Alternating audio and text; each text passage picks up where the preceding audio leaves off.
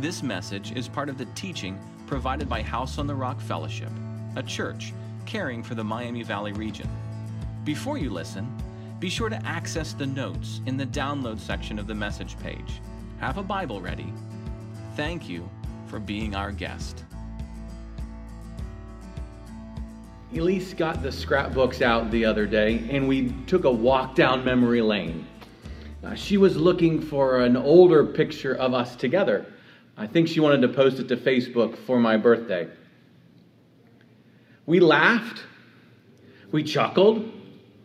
In essence, we're looking at pictures from way time ago when we were, I was maybe thinner, had a little bit more hair on top, but it was a joy.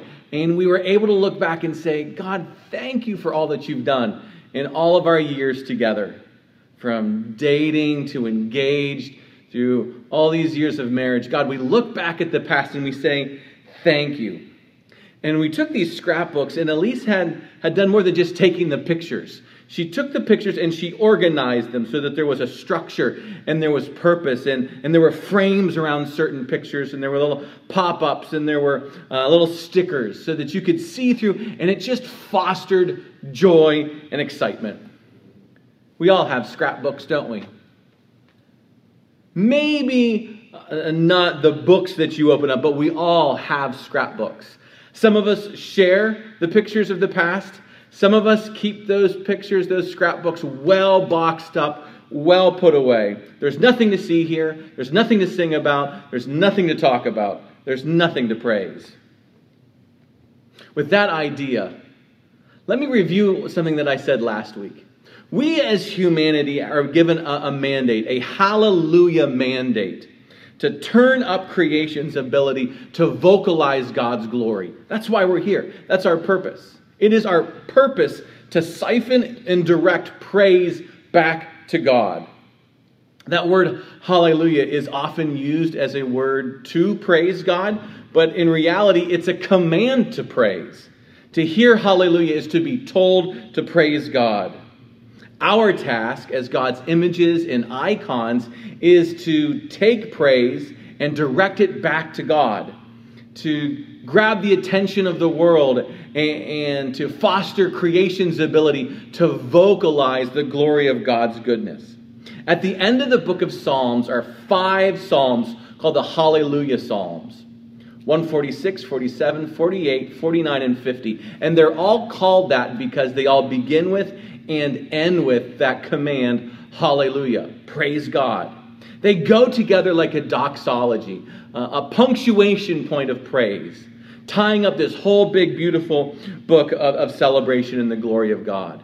Last week we looked at 146. If you weren't able to be with us, you can go back and listen at whoishouseontherock.com. But in that psalm, we were taught to shine a light on God's faithfulness, that God is helpful, that God brings hope to those who seek after him. That when we praise, when we gather together corporately, we encourage others to be faithful towards God. And in our praise, we also confront all of our false idols and our mixed messages.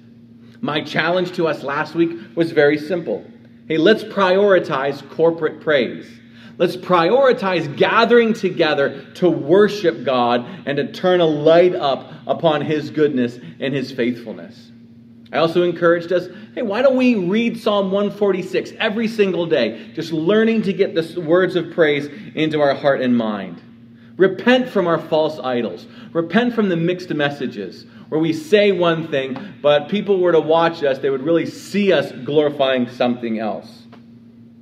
Well, today we're going to move forward from 146 to 147. And it's long. There's 20 verses. It's twice as long as 146. And I don't want us to get lost. So, what we're going to do is, I want to just break it down for you real quick before we read through it together. Psalm 147 comes in three sets, if you will. There's three main chunks. And within each chunk, it follows pretty much the same pattern. The beginning of this set is a call to praise. And then right after that, there's a call to reflect on an aspect of God. And then there's a call to action. So there's three sections, and in each section, three parts a call to praise, a call to reflect, and a call to action. So, what that means is I'm going to have us dancing all over the place as we look at this beautiful psalm together. But why don't we do this? Why don't we read it together? I'm going to start Psalm 147, verses 1 through 20.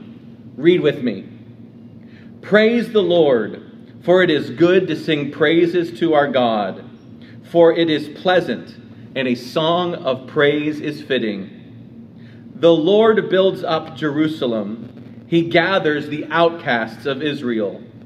He heals the brokenhearted and binds up their wounds. He determines the number of the stars. He gives to all of them their names.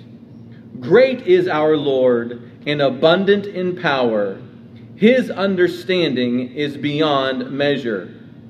The Lord lifts up the humble, he casts down to the wicked to the ground. Sing to the Lord with thanksgiving. Make melody to our God on the lyre. He covers the heavens with clouds. He prepares rain for the earth. He makes grass grow on the hills. He gives to the beasts their food, and to the young ravens their cry.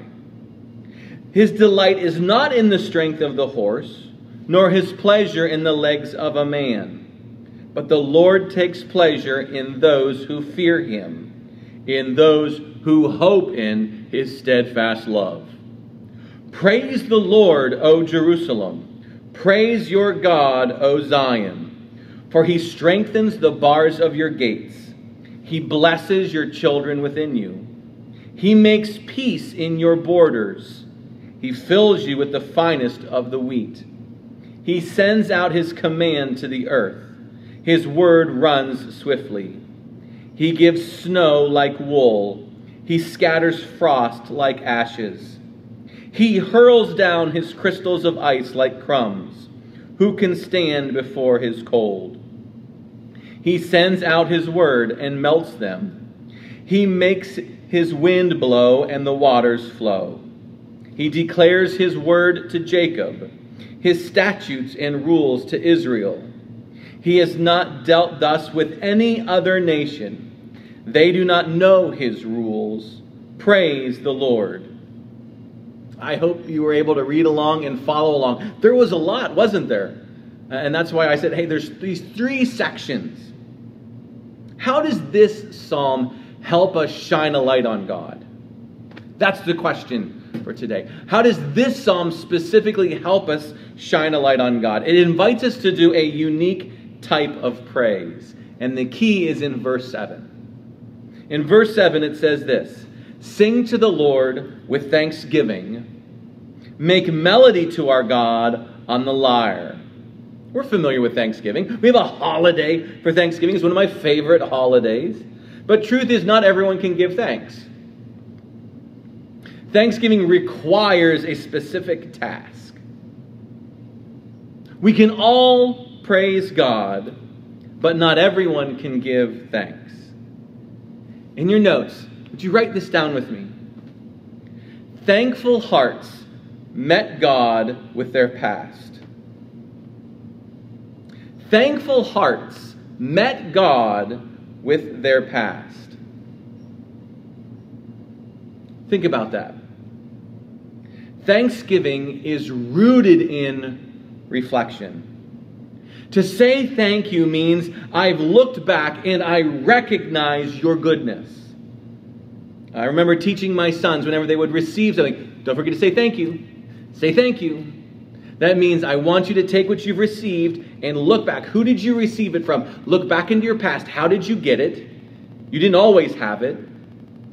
Thanksgiving requires reflection.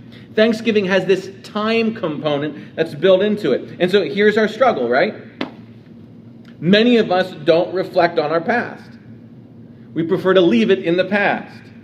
Well, let, us not bring that up again. Uh, let's leave it in the past.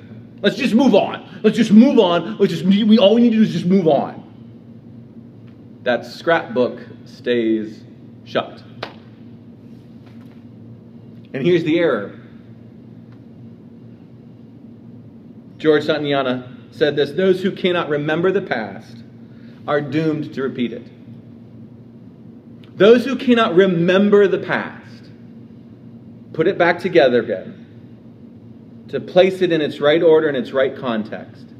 Those who can't do correctly with the past are doomed to repeat it. Your past becomes your future. God was always calling Israel back to its past. God never said, Oh, yeah, Egypt, just get over it. Egypt, we don't need to look back at that. We don't need to remember that. God was always calling Israel to look back on its past, to remember it, to put it in purpose, in context. Jesus told us all the time whenever you get together, remember me. Look back on the past. That's what enables Thanksgiving. But if we've not met God in our past, and we've not learned thankfulness, that means we're likely stuck in the past. Those are the two options. We have a, a, a heart that's thankful, and we have a heart that's stuck in the past. And we are all one of these two. Psalm 147 contrasts those two hearts. One of those hearts is yours. Which one? Well, let's contrast then. In your notes, we're going to contrast a thankful heart versus a stuck heart. A thankful heart versus a stuck heart. So, what we need to do is we need to understand this psalm in its context.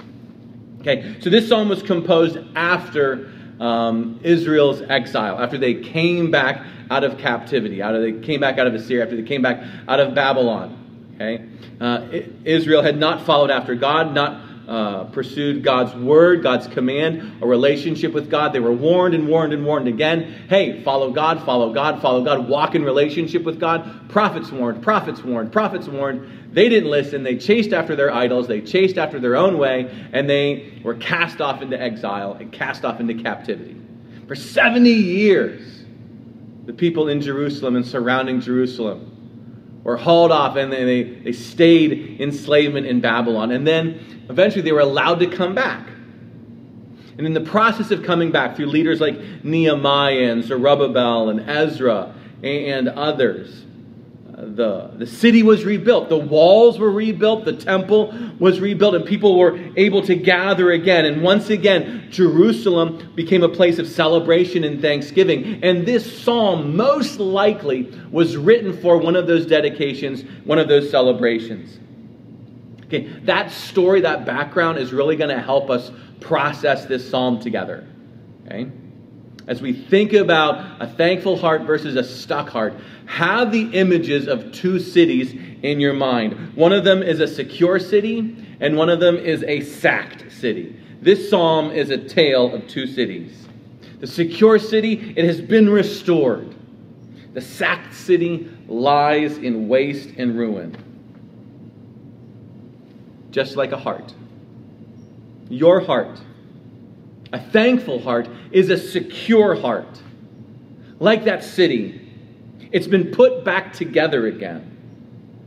The breaches have been restored. The walls have been repaired. Once again, it's a place for welcoming others. Once again, it's a place open for worship. It's filled with songs of thanksgiving. Look what God has done. This is what flows out of that heart, like the city that's been repaired. You can hear that all throughout the psalm. I mean, you just kind of work through it. God builds up Jerusalem. He gathers the outcast. He heals. He binds. He strengthens the gates. There are peaceful borders. It's filled with food. This whole psalm describes a city secure and restored. Like the thankful heart that's been secured and restored. But contrast that with a sacked city, a sacked heart, one that's still laid waste it still lives in the effects of the past.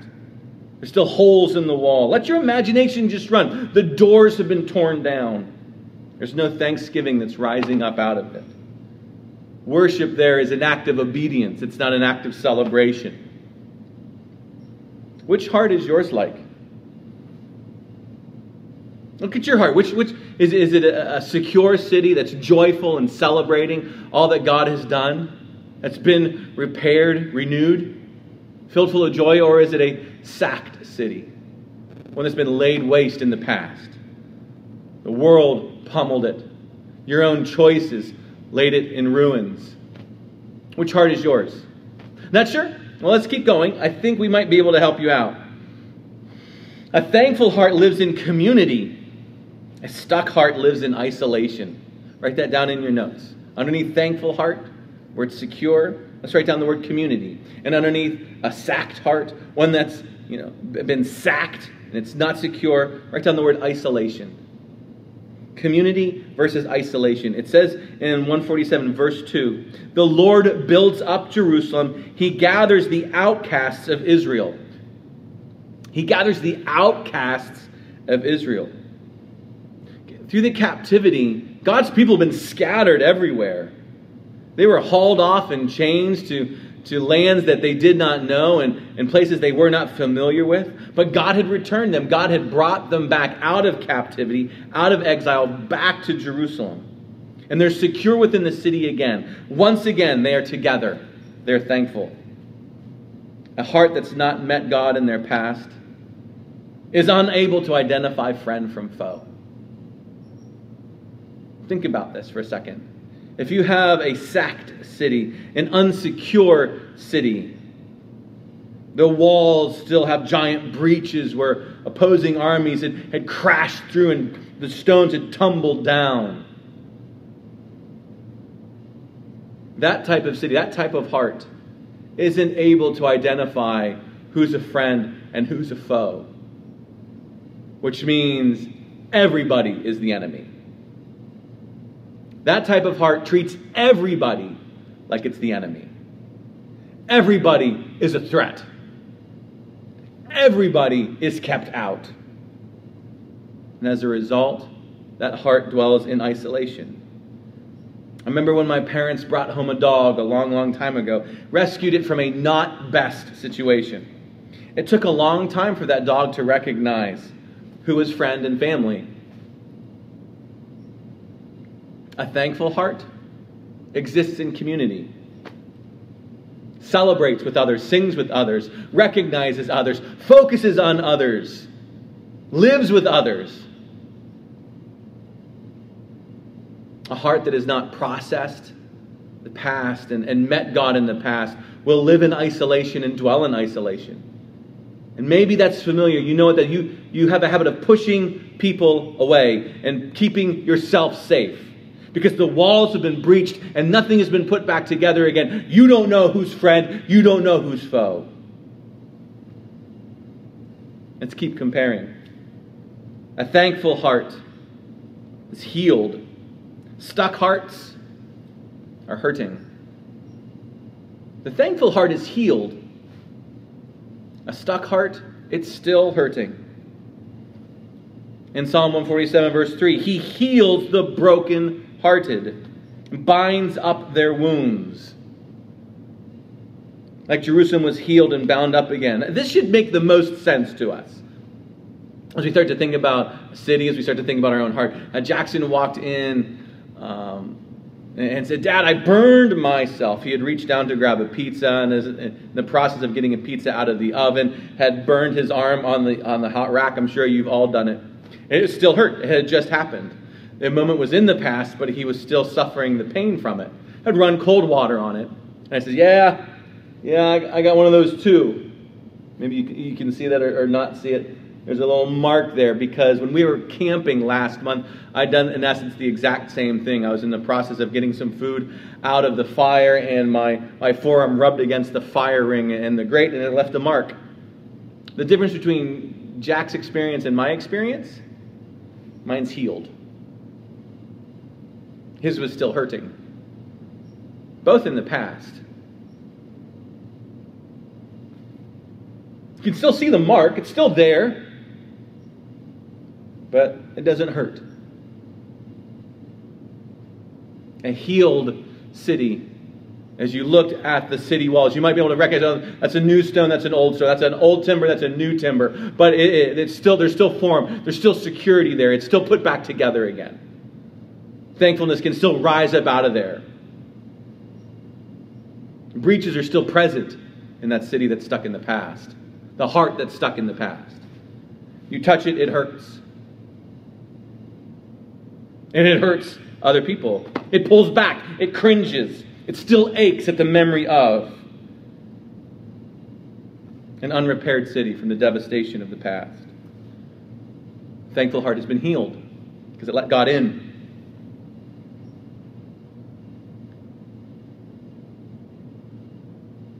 City stuck in the past. It still hurts.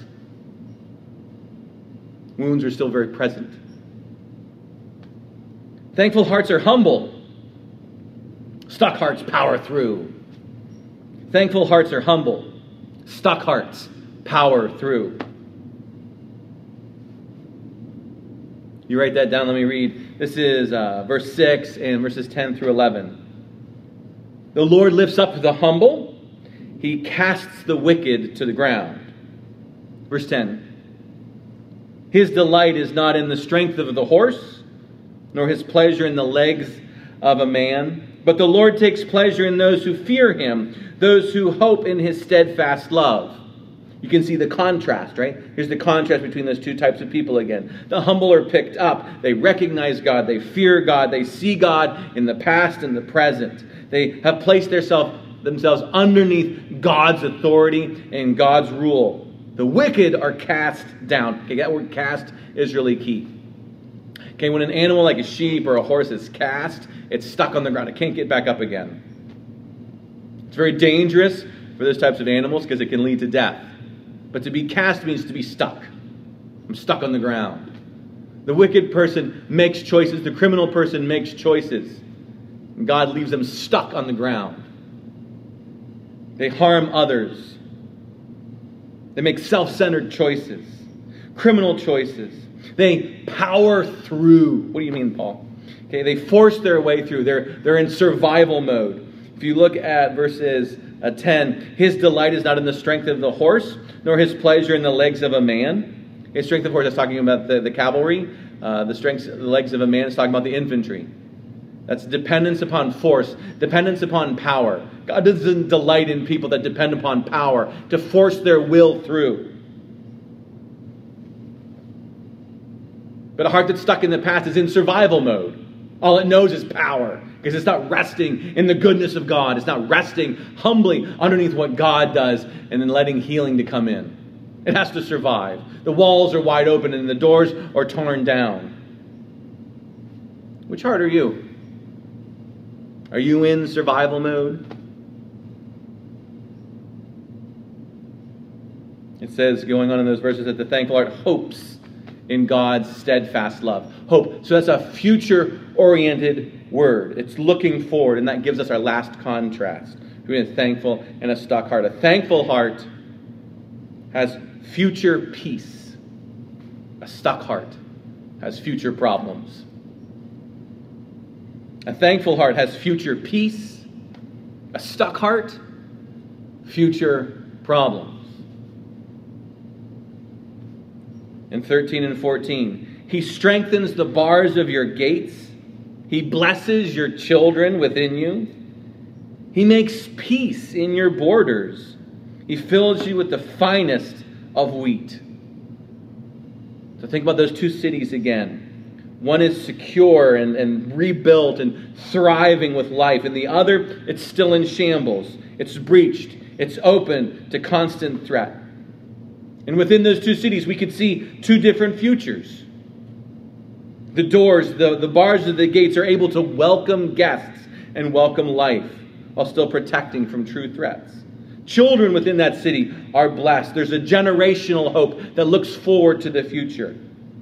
There's peace in the borders with surrounding countries. It's filled with provision, it's filled with wheat. It's not starving, it's overflowing with God's blessing.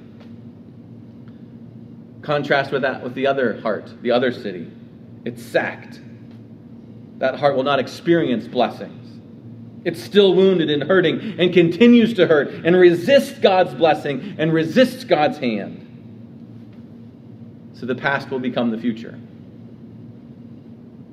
The problems of the past become the problems in the future.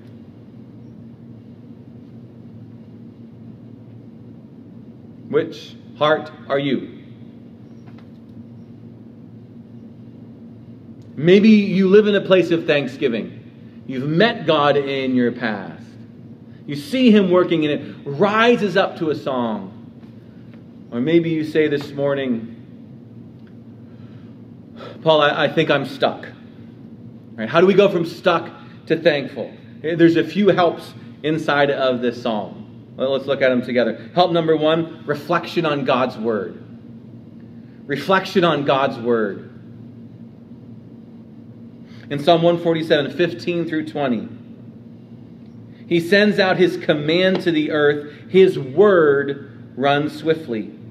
He gives snow like wool, he scatters frost like ashes.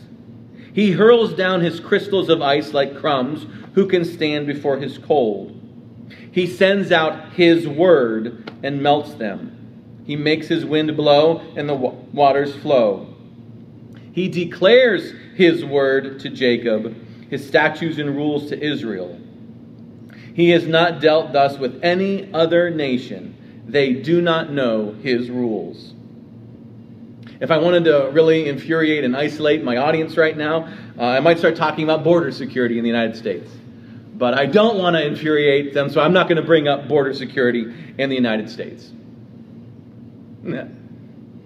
Israel's security and that of others who wanted to come to Israel came from living within God's Word.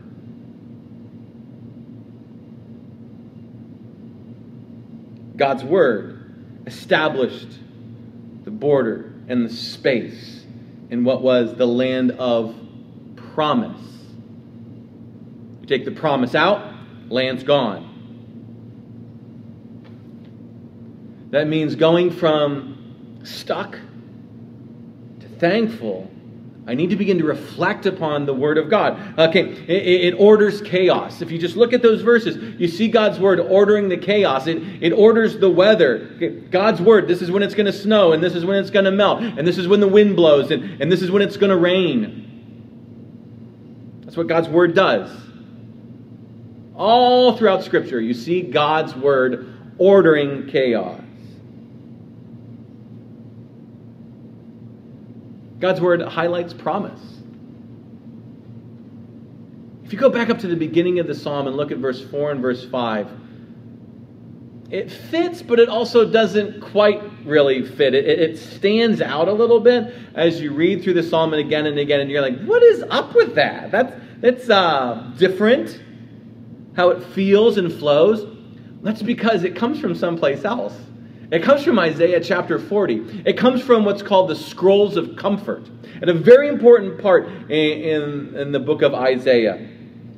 First part of the book is all about judgment against Israel and judgment against nations. God confronting pride. God hates pride. God deals with pride in Israel. God deals with pride in the nations. And kind of gives the backstory and the proclamation of why the exile is going to happen. But then when you get to chapter 40 moving forward, it's all about God putting things back together again and God restoring, God giving comfort to God's people. That's the context of these verses in 4 and 5. They come out of Isaiah chapter 40, where it talks about God numbering and naming the stars. And, and great is our Lord, and abundant in power, understanding is beyond measure. And as I begin to reflect on God's word, what I start to do is I start to notice God's promise and God's working and God's commitment and God's devotion. And so the poet takes those words from Isaiah and he brings them forward into Psalm 147 at this dedication moment. Hey, remember when we were wandering and we were in isolation? And remember when we were in exile and captivity? Remember the promised words in Isaiah? Comfort, comfort, oh my people. He numbers and names the stars takes that and he sticks it right in the psalm to re highlight the promises of God. God said he would bring us back, God said he would put the pieces back together again. Further, reflecting on God's word, what we see is it's a gift. At the very end of the psalm, he says, Hey, no one else has God's words. You've received God's words because they're a gift. They put me back together again. So I need to reflect on God's word. I need to think on it and memorize it and meditate on it. It enables me to take the past and put it into perspective. My challenge to you this week read Psalm 147 every single day this week. Just soak in it, walk with it, hang out with it, reflect on it. Read it and read it again. Read it and read it again. And, and see what God does in your heart through those words. As it brings order to the chaos, as it, as it gives you perspective and promise, as you walk in that gift. Here's an, another help within this psalm is a reflection on nature, reflecting on nature. You write that down in verses 8 and 9. He covers the heavens with clouds. He prepares rain for the earth. He makes grass grow on the hills. He gives to the beasts their food and to the young ravens that cry. He says, Look around. Look at what God does. Look at what He has done. Look at His creation. Look how God takes care of nature. Seeing God work in nature helps me see God working in me. I'm a part of it. I'm not separate from the creation. I'm a part of the creation. And the poet says, Hey, see how the rains fall? See how the grass is green? See how he feeds? See how he cares? God is the one who has done it. And humility sees it. God's behind all things. I mean, in many respects, you could go through that psalm again and you could see walls being built and, and grass being green. And, and, and one heart, a stuck heart, won't see God behind all of it because they're so self centered and they're so self consumed and so much in survival mode. But a heart that's chosen to see God in the past sees God in all of those areas. No, it's God who healed the city, it's God who brought the people back. It's God who makes the grass green, it's God who moves us through the seasons. The heart then begins to change. As I reflect on God's word, as I reflect on on nature, as I see myself in God's Word, as I see myself in God's care for nature, I begin to see God in my past. I reflect upon His promises and His care. And as I see God in the past, as I meet God in all that He's done, praise rises up as a thankful song. It becomes thanksgiving. God, you did that. God, you've done that. Oh, it hurt and it was hard. But God, you were there. As you open and look at pages in the scrapbook, you see thanksgiving God's hand move through your life. This is the gospel. This is what Jesus is all about. Jesus taking the past and redeeming it and sending us forward into a future of blessing. He heals the past, He restores and He returns. Hearts can be won again. His opening sermon, this is Luke chapter 4. This is how Jesus opened his public ministry. The Spirit of the Lord is upon me because he has anointed me to proclaim good news to the poor. He has sent me to proclaim liberty to the captives, the recovering of the sight to the blind, to set at liberty those who are oppressed, to proclaim the year of the Lord's favor. If you had to guess what part of Isaiah that passage came from, you might guess, yep, from the words of comfort. God bringing people back through his servant. And as I do that, as I let God meet me in my past, it wells up in thanksgiving and praise becomes, verse 1, it's good to sing, pleasant, fitting. You could translate that a little bit differently. You see, you see it's, it's good, it's sweet, it's lovely when I gather to sing with my brothers and sisters because I make corporate worship a priority. I meet God in my past and it wells up with a, a, good song, a fitting song, a sweet song, because I'm able to see God in the past and say thank you. Which heart are you? Are you able to give thanks? Are you stuck? Many say that they missed September 12th. September 12th being the day after September 11th, 9 11. As that, that, that, that season that we ended entered into as a nation, when we sang God Bless America, when we put up the flags, when churches were full and prayer services were stacked, when we noticed that the walls had been breached and the city had been laid waste. And a different spirit moved into the country. Many people say they miss September 12th. But even in the midst of everything that happened on September 11th, we still needed to work through the rubble, didn't we? We still needed to work through the breaches in the walls, in the buildings. So too with your past. We still need to work through it. Looking back is not a bad thing. As long as you look back and see what God has done. The past isn't a problem, it becomes a platform for praise. Praise God with thanksgiving.